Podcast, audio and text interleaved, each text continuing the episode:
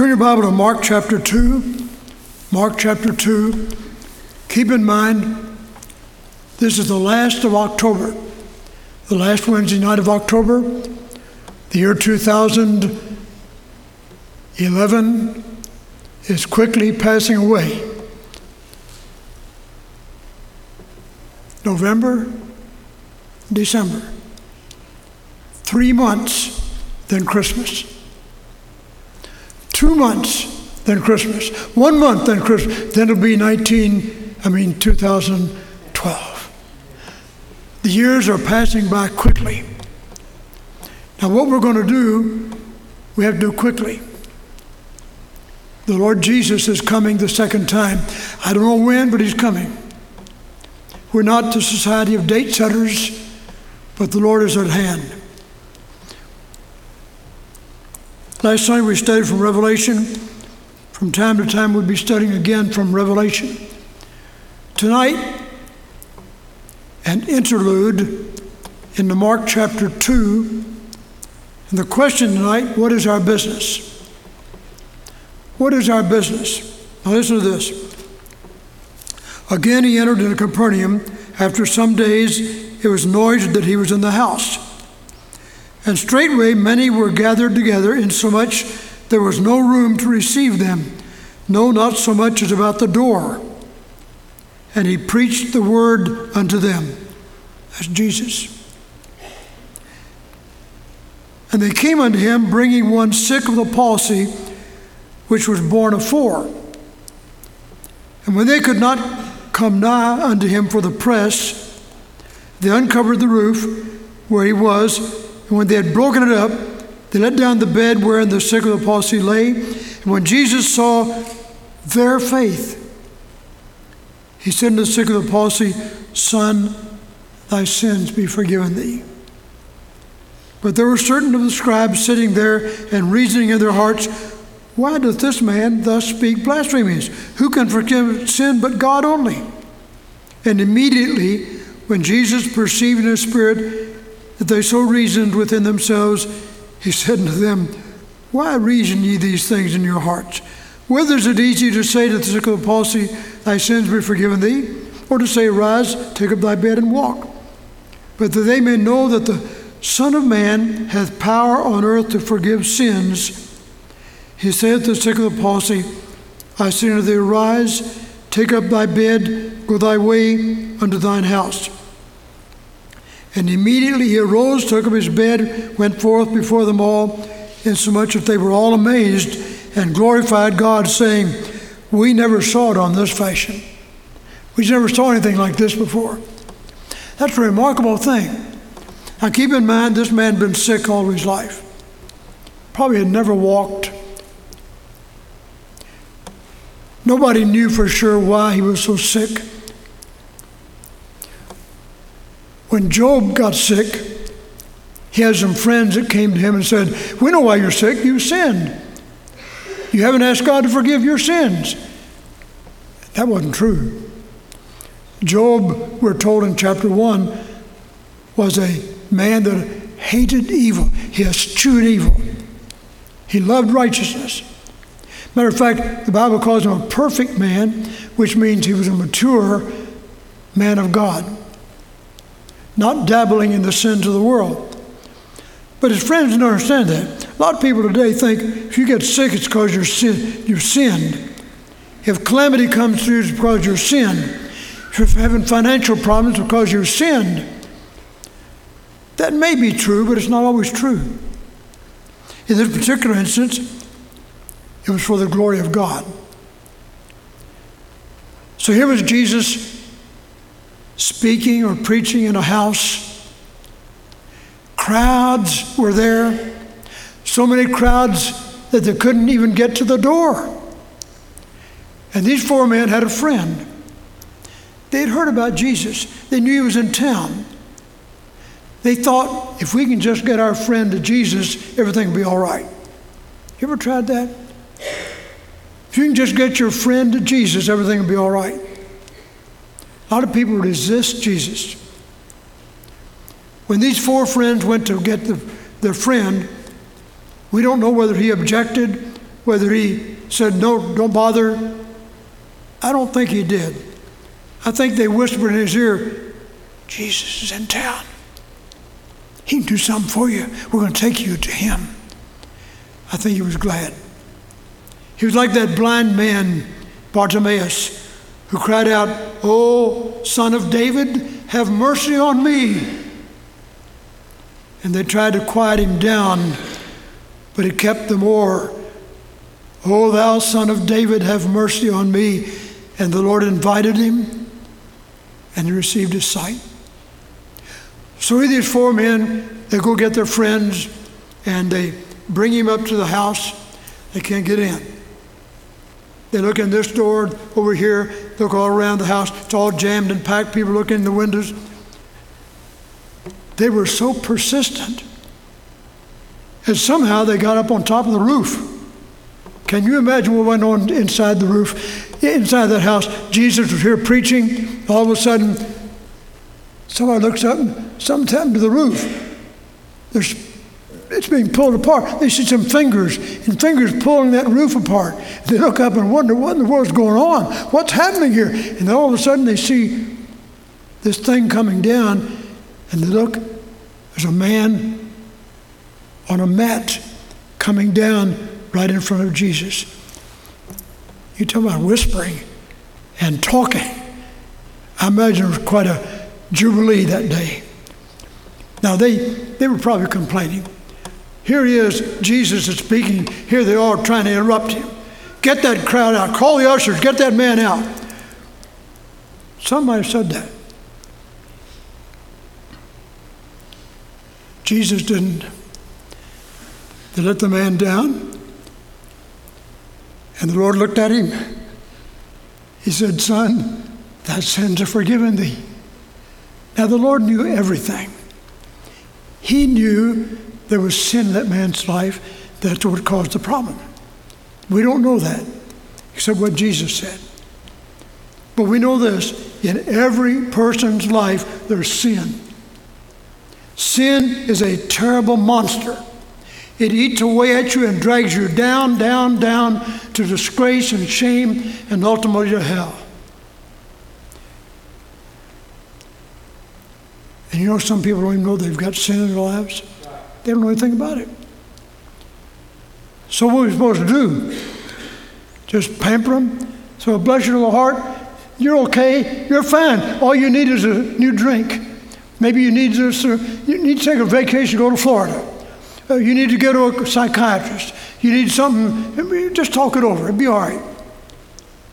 Or do we go to them with the Word of God and say, I have a friend. I have a friend in Jesus. He's everything to me. He's the lily of the valley. What he's done for me, he can do for you. What he's done for others, he'll do for you. Let me tell you about him. That's what those friends did. They brought him to Jesus. Now, I want to ask you what is our business as a church? Our, is our business just to keep up the building? This building needs repair, obviously. We need new carpet. We need the windows taken care of. We need a paint job. We need all kinds of things. If you've been following Mr. and Ms. Kitchens, you know they've done a super, super, super job downstairs fixing the floors, getting everything clean, fixing us a dinner on Wednesday night. This afternoon I went by, I came to the church, and he was over washing a window. Remarkable.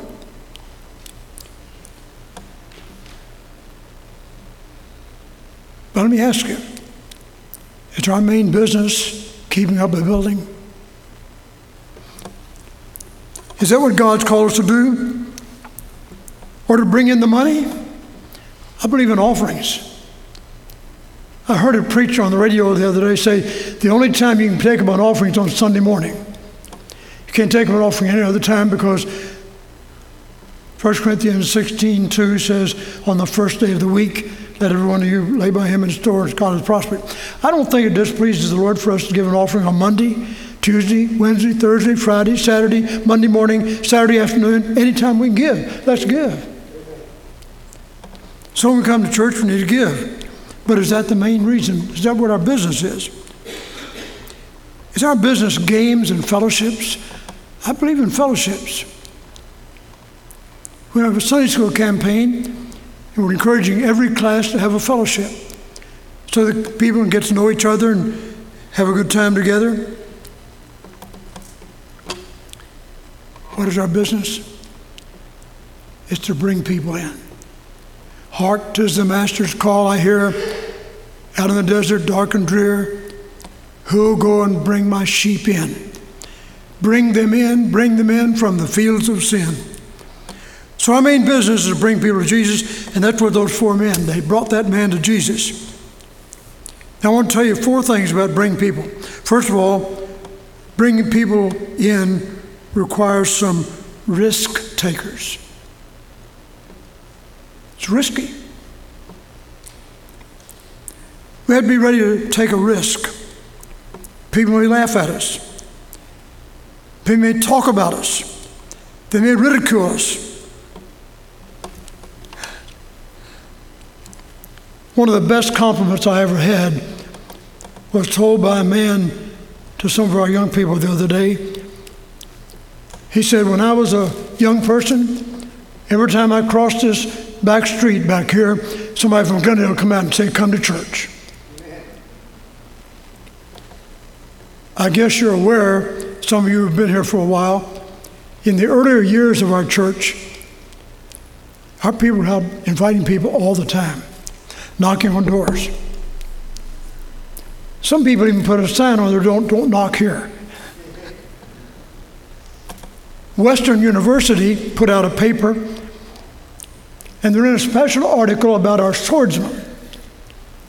Our swordsman in those days went up to Western, talked with the president, Kelly Thompson, got a special room set aside.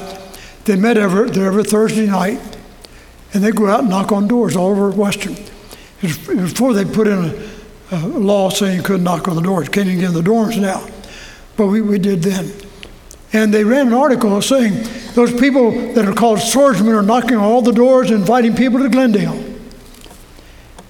Our church name got in the paper. You know what happened? We had 60 to 100 students. Do you know how many students we have now? You put it together. It takes risk takers, risk takers to go out and bring people in. If we're going to have a revival, we have to have some risk takers, some people who will be willing to go out and be willing to make, be made fun of. How many of you remember Mel Pohl? Mel Pohl was a, came here as an advertiser.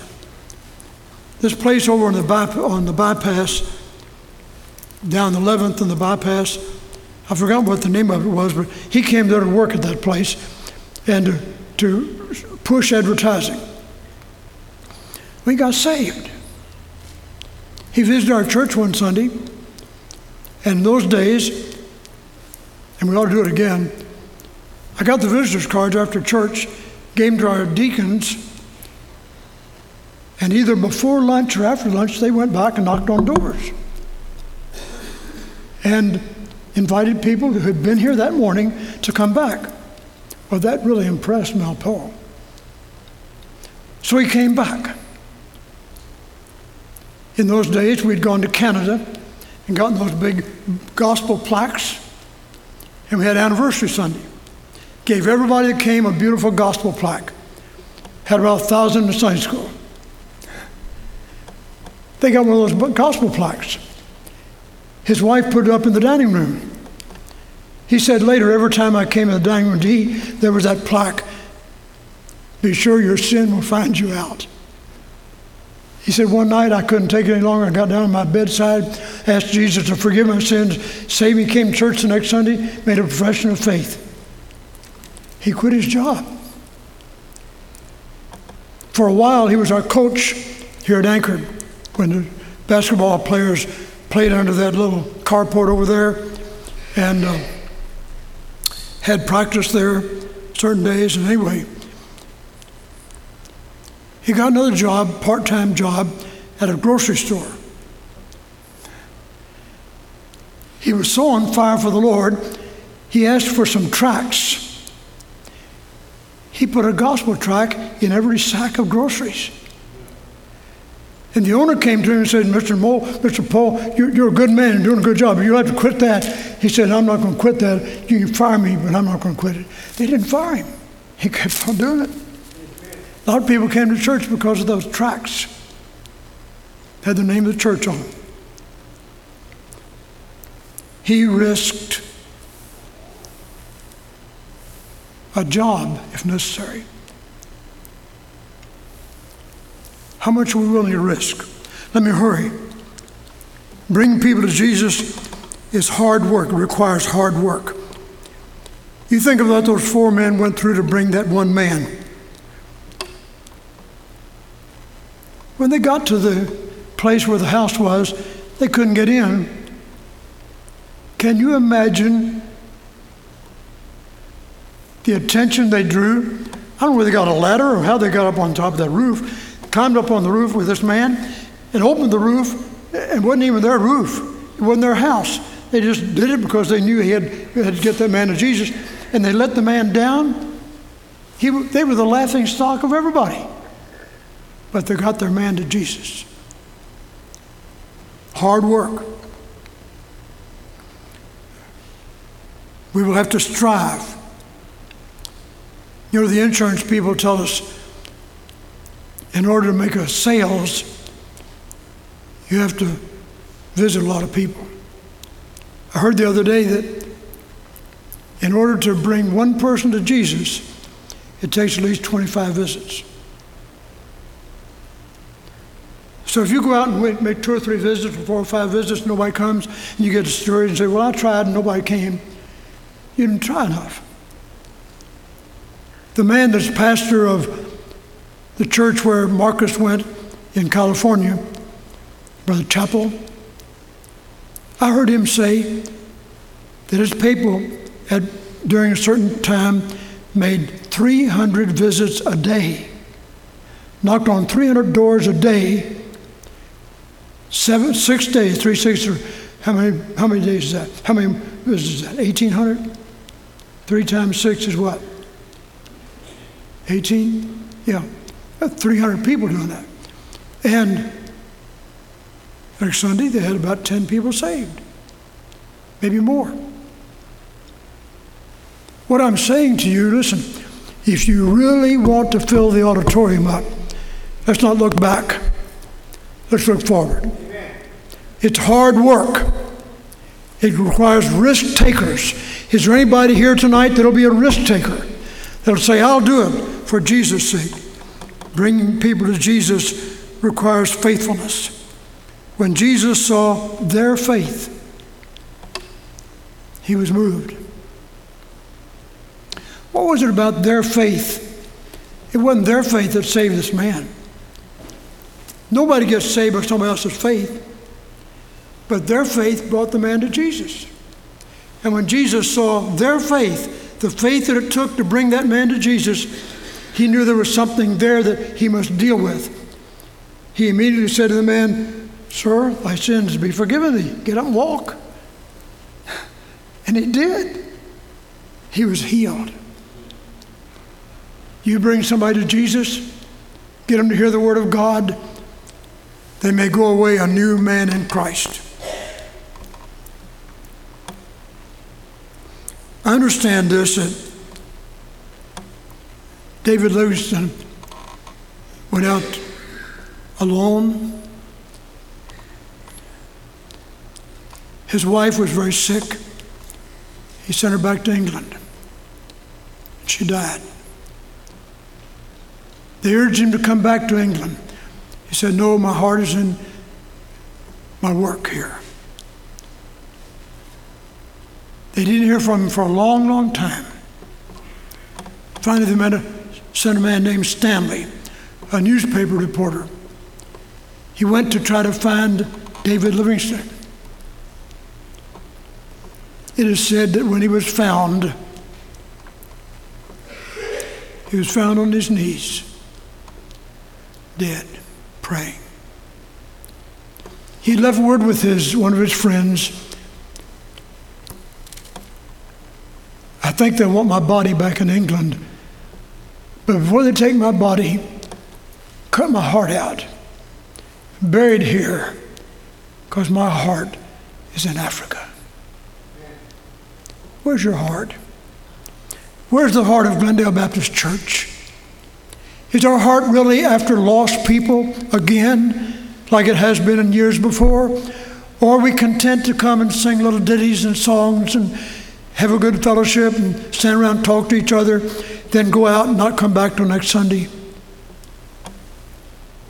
Or do we take seriously the business of building a Sunday school?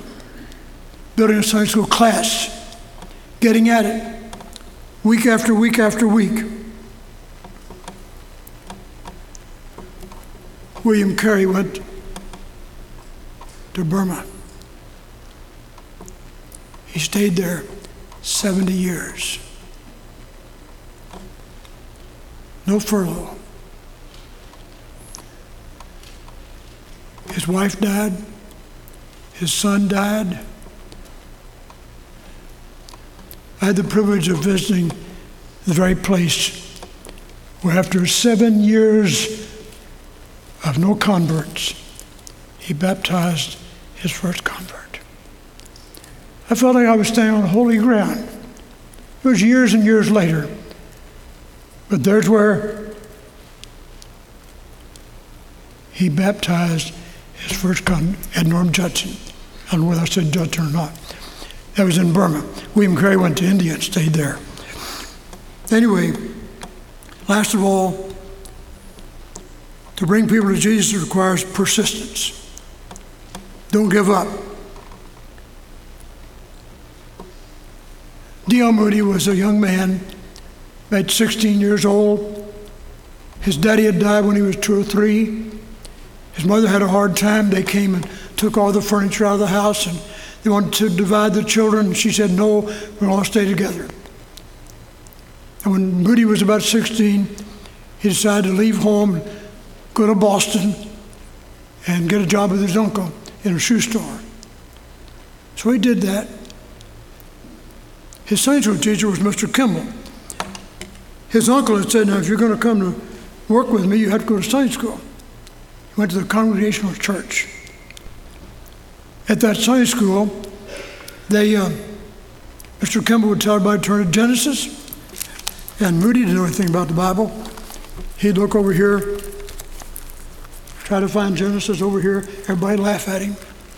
Finally, one day he said, I'm not going back. So he didn't come to Sunday school. Mr. Kimball, rather than like some of us, let him stay out four or five Sundays, that very next week said, I got to go talk to Moody. He went down to the shoe store, scared to go in, walked up and down in front of the store two or three times, finally went in, went to the back of the store, and told Moody about Jesus. Moody was 16 or 17 years old.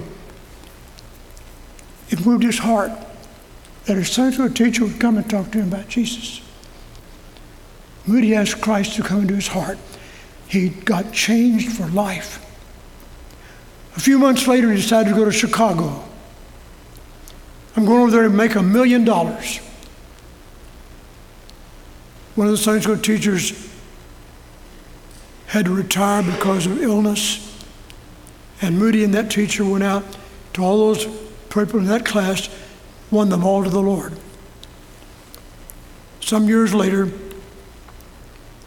there was a great fire in Chicago, and Moody, the evangelist, decided to go to England. He went to England and preached there. There was great revivals all across England. A young man named F.B. Meyer heard D.L. Moody preach. It did something to his heart. Meyer had been a preacher for a long time, and he said, I, I didn't have the fire that Moody had. I got alone and asked God to give me that same fire. And so F.B. Meyer got on fire for God, started preaching the word in an unusual way. he came back to America. He went down to New Orleans. A man that most of you know by name, some of you know in person, R.G. Lee, was in New Orleans. He had just come back from working on the Panama Canal.